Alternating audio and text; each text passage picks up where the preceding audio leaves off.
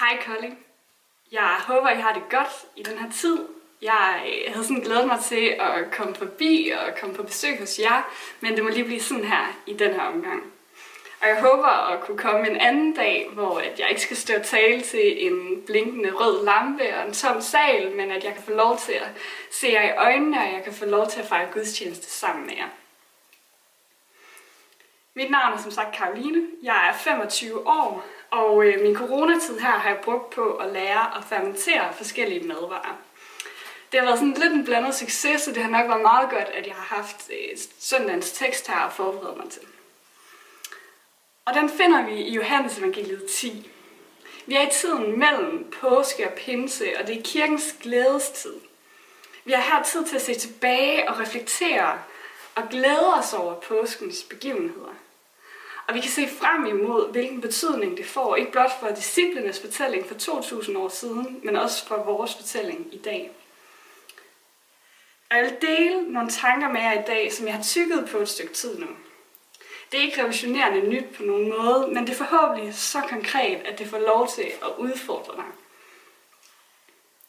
Der er mange ting, vi kan tage fat i i dagens tekst her. Det første, vi får at vide, det er, at det er tiden for genindvielsesfesten. Det vil sige, at det har været vinter på det her tidspunkt. Jøderne markerede hvert år i december templets genindvielse, som fandt sted 165 før Kristus, efter at syrkongen havde opstillet et alter for afguden Sås på brandofferalterets plads.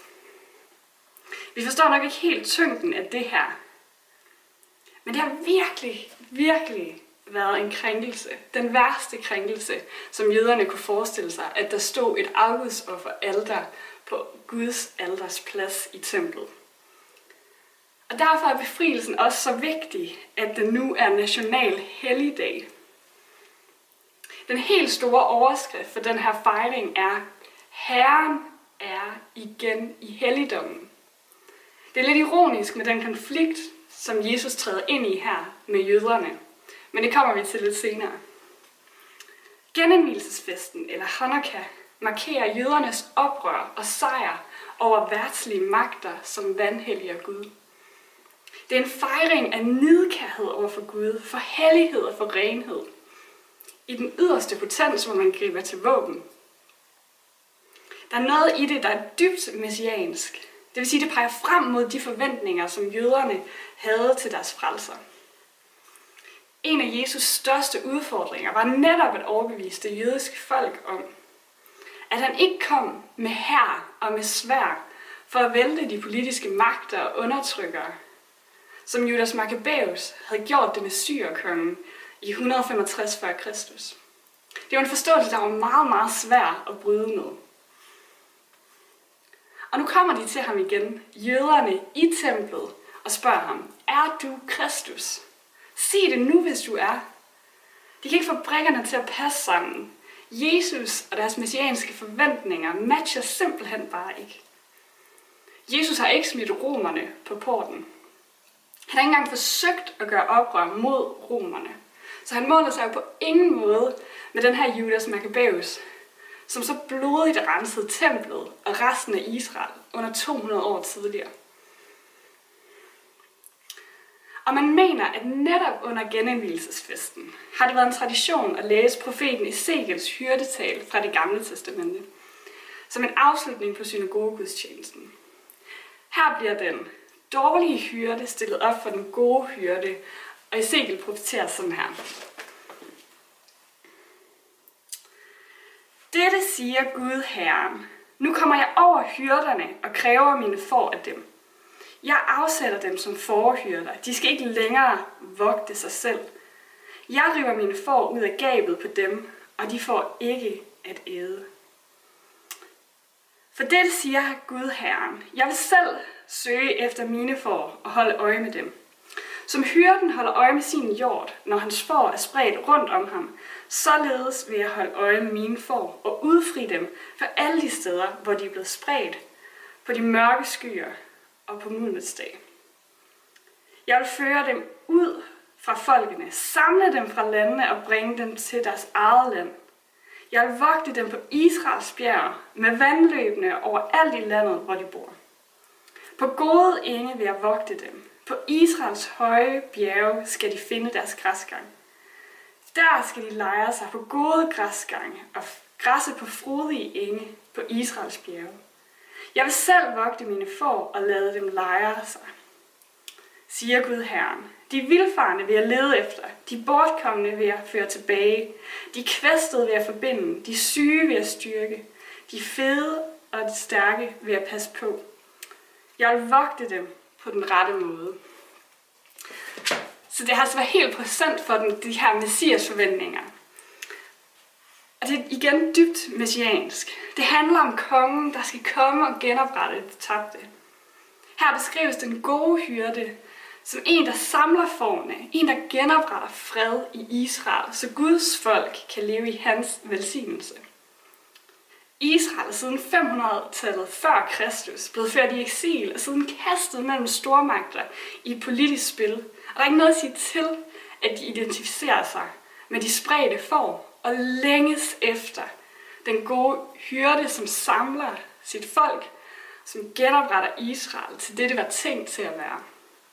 Og netop hyrden er temaet for Johannes evangeliet 10. Og jo dybest set for jødernes spørgsmål til Jesus. Jødernes spørgsmål her og Jesus svar er så dybt vævet ind i den historiske kontekst.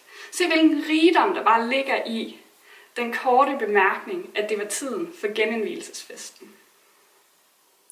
Konflikten opstår på den her tid, hvor jøderne netop fejrer, at Herren igen er i helligdommen. Fordi de simpelthen ikke kan se, at Herren igen er i helligdommen. Han er der i kød og i blod.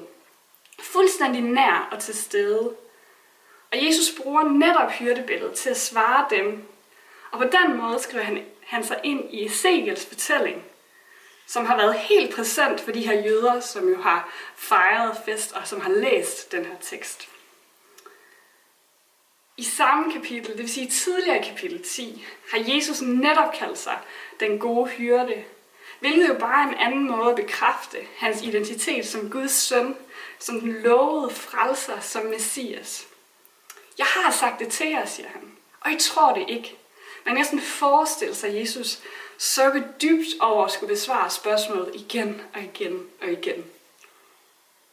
Alt jeg gør, den Gud, I tilbeder, det er det, jeg peger på. Alt jeg gør, det peger på faderen. For vi er et. Alt jeg gør, det peger på faderen, den Gud, I tilbeder. For vi er et. Jesus skal snart ikke gøre mere for at bekræfte sin identitet. For med ord og med handling har han skrevet sig ind i Guds store messias fortælling. Men I kan simpelthen ikke høre, at det er Herren, der taler. Jeg er sådan et menneske, der aldrig tager telefonen, hvis ikke jeg ved, hvem der ringer. Det er blandt andet, fordi jeg i et svagt øjeblik udleverede mit nummer til en facer inde på strøget i Aarhus – men det er også fordi, jeg virkelig ikke bryder mig om at snakke i telefon med folk, jeg ikke kender eller ved, hvem er. Måske er det sådan en generationel ting, men en ting er helt sikkert, jeg bryder mig slet ikke om at snakke i telefon med fremmede. Det gør mig virkelig utryg. Modsat er der noget virkelig trygt i at tage telefonen og høre min mors stemme, eller en god ven, eller en eller anden, som jeg kender godt. I den her tid, hvor telefonsamtalen jo virkelig har fået en renaissance, selv for mig, kan I måske genkende lettelsen eller trygheden over at tage røret og høre en velkendt stemme i den anden ende. Der er simpelthen noget i at høre en stemme, vi kender. Og det er faktisk lidt det samme, der er på spil her. Jesus bruger hyrdebilledet og knytter an ved tidligere, hvor han fortæller, at han er den gode hyrde, netop fra Ezekiel 34, som vi lige har læst. Og at forne, de følger ham, fordi de kender hans røst, de kender hans stemme. Jesu får er dem, som genkender ham som Messias, i hans ord, i hans gerninger, måske senere i navnemærkerne på hans hænder. Det er dem, der hører hans stemme og oplever det som noget trygt og noget velkendt. Derimod kan jøderne ikke genkende deres længe ventede messias. Jesu ord og gerninger, de er simpelthen ikke velkendte. Jøderne, de genkender ikke, at det er dem, de har læst om hele deres liv. De genkender ikke stemmen på den Gud, som har talt liv og genoprettelse ind over dem i tusinder af år. De lukker af, og de søger ikke svar. Fuldstændig som var det et ukendt nummer, der ringede op til mig.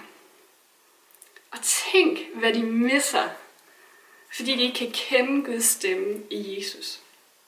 De forventede endnu en Judas Maccabeus, som var klar til at lade Øh, nej, og de var ikke klar. De var ikke klar til at lade Jesus være Messias på sin egen måde. På den måde Gud havde tænkt. Så de vender det døve øre til. Og det kan være let for mig i den her gengivelse af situationen i Johannes 10 at tale lidt ned til de jøder, der ikke kunne høre, når det var Gud, der talte. Hvor var de ignorante, at de ikke kunne genkende Guds søn selv, når han stod lige foran dem. Hvor var de selvcentrerede, at de hørte deres egen politiske agenda ned over forventningerne på den lovede frelser. Se at et folk. Og når jeg så er klar til at komme ned fra min høje hest, så er jeg måske alligevel ikke helt vildt anderledes. I dag er det at høre Gud ikke nødvendigvis auditivt. Vi står ikke ansigt til ansigt med Jesus i søjlegangen. Det betyder ikke, at Gud er stoppet med at tale. Vi ser netop nu frem mod Pinsedag, hvor Bibelen fortæller, at Gud sendte sin ånd til at være talsmand her.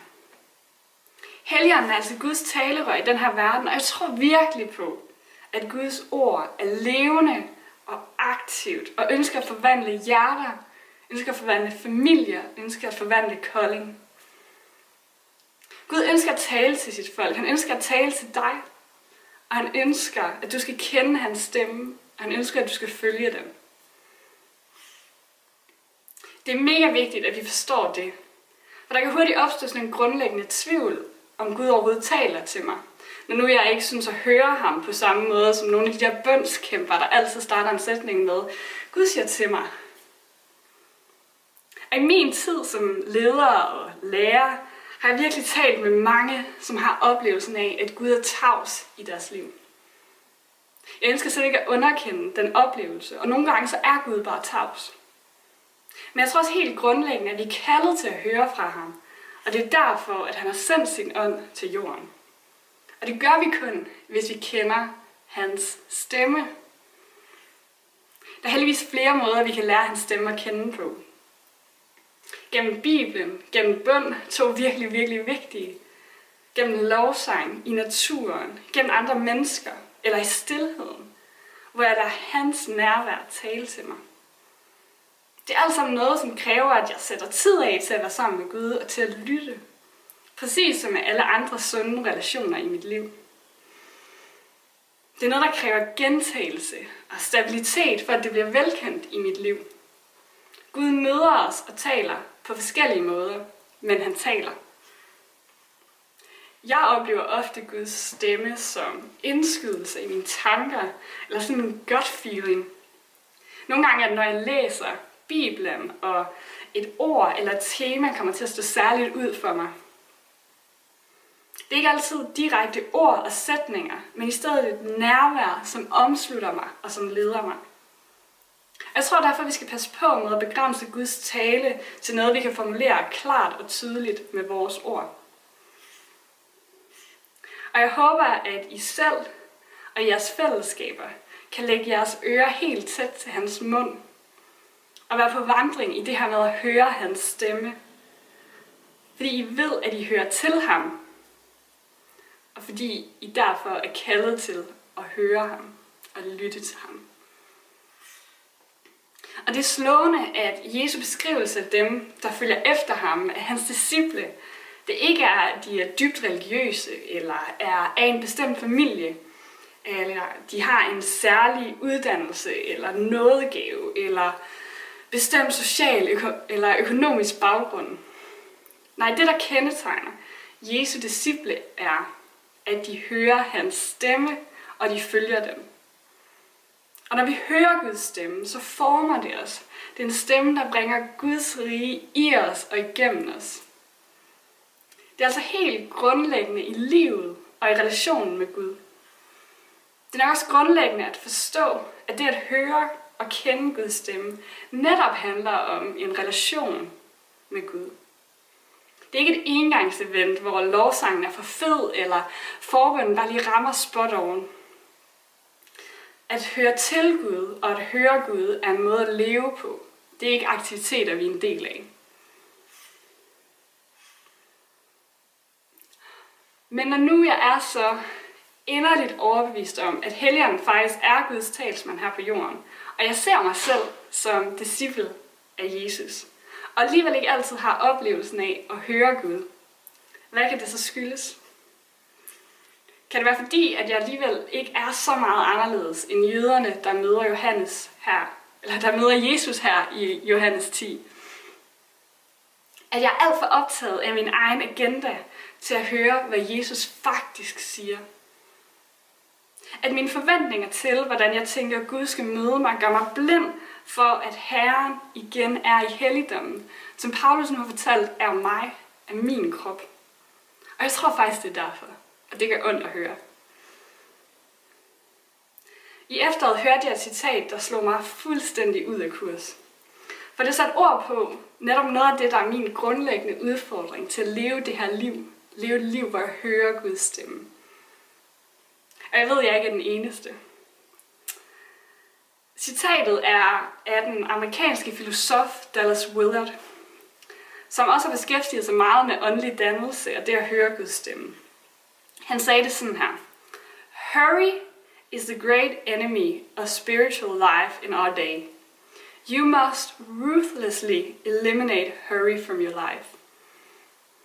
Altså, travlhed, det at have travlt, det jeg oplever at have travlt, det jeg føler, man skal have travlt, er den største fjende til et åndeligt liv i dag.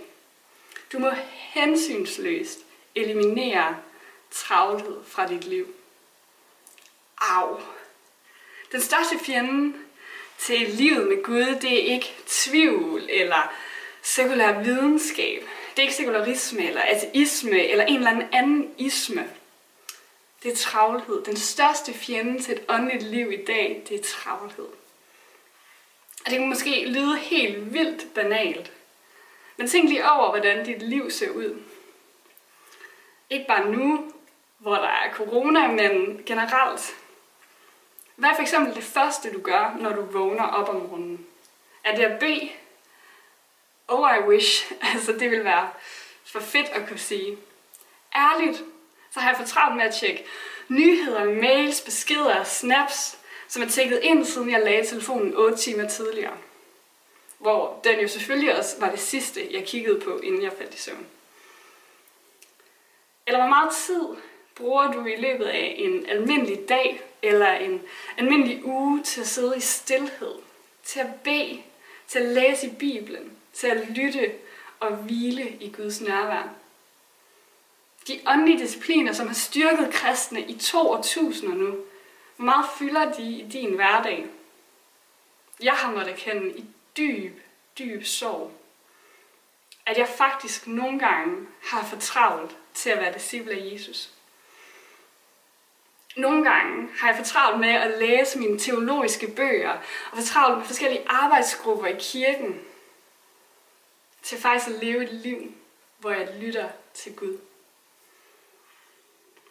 Og det gik lyde som en løftet pegefinger. Det her det er dybt afslørende for mig selv, når jeg sidder og arbejder med de her refleksioner.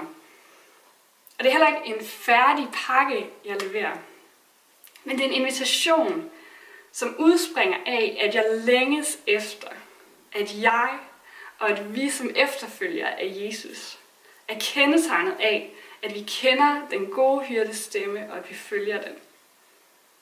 Og det handler ikke om at opbygge et nyt religiøst system, hvor en masse aktivitet skal fremprovokere Guds tale i vores liv. Det handler om at vælge et liv, hvor verdens støj ikke overdøver hyrdens stemme i vores liv. Og han beder os om at holde os tæt ved ham, fordi det er der livet er. For han er hyrden, der som Ezekiel profeterer, heler og genopretter. Han er hyrden, der samler sine får og leder dem til de mest fantastiske enge. Måske kan du genkende mine beskrivelser af at have fortravlt til faktisk at høre og lytte, hvad hyrden siger. Eller måske er du fuldstændig i send og en sink med forskellige åndelige discipliner efter at være sendt hjem fra dine normale gøremål i den her tid. Men chancen er, at du også er fyldt af de ting, som du ikke har nået i den her tid, og som du er bagud med. Måske har du både skulle være mellemtrins- og udskolingslærer, samtidig med, at du skulle passe et fuldtidsjob. Chancen er, at du går og tripper efter og kommer, kommer tilbage til en hverdag, hvor kalenderen den er fyldt. Og jeg er total med dig. Måske de drømme, du havde for 2020, de rytmer og de rutiner, som du var i gang med at bygge op i starten af året, bare faldet til jorden med et brag. Og fået lov til bare at ligge der.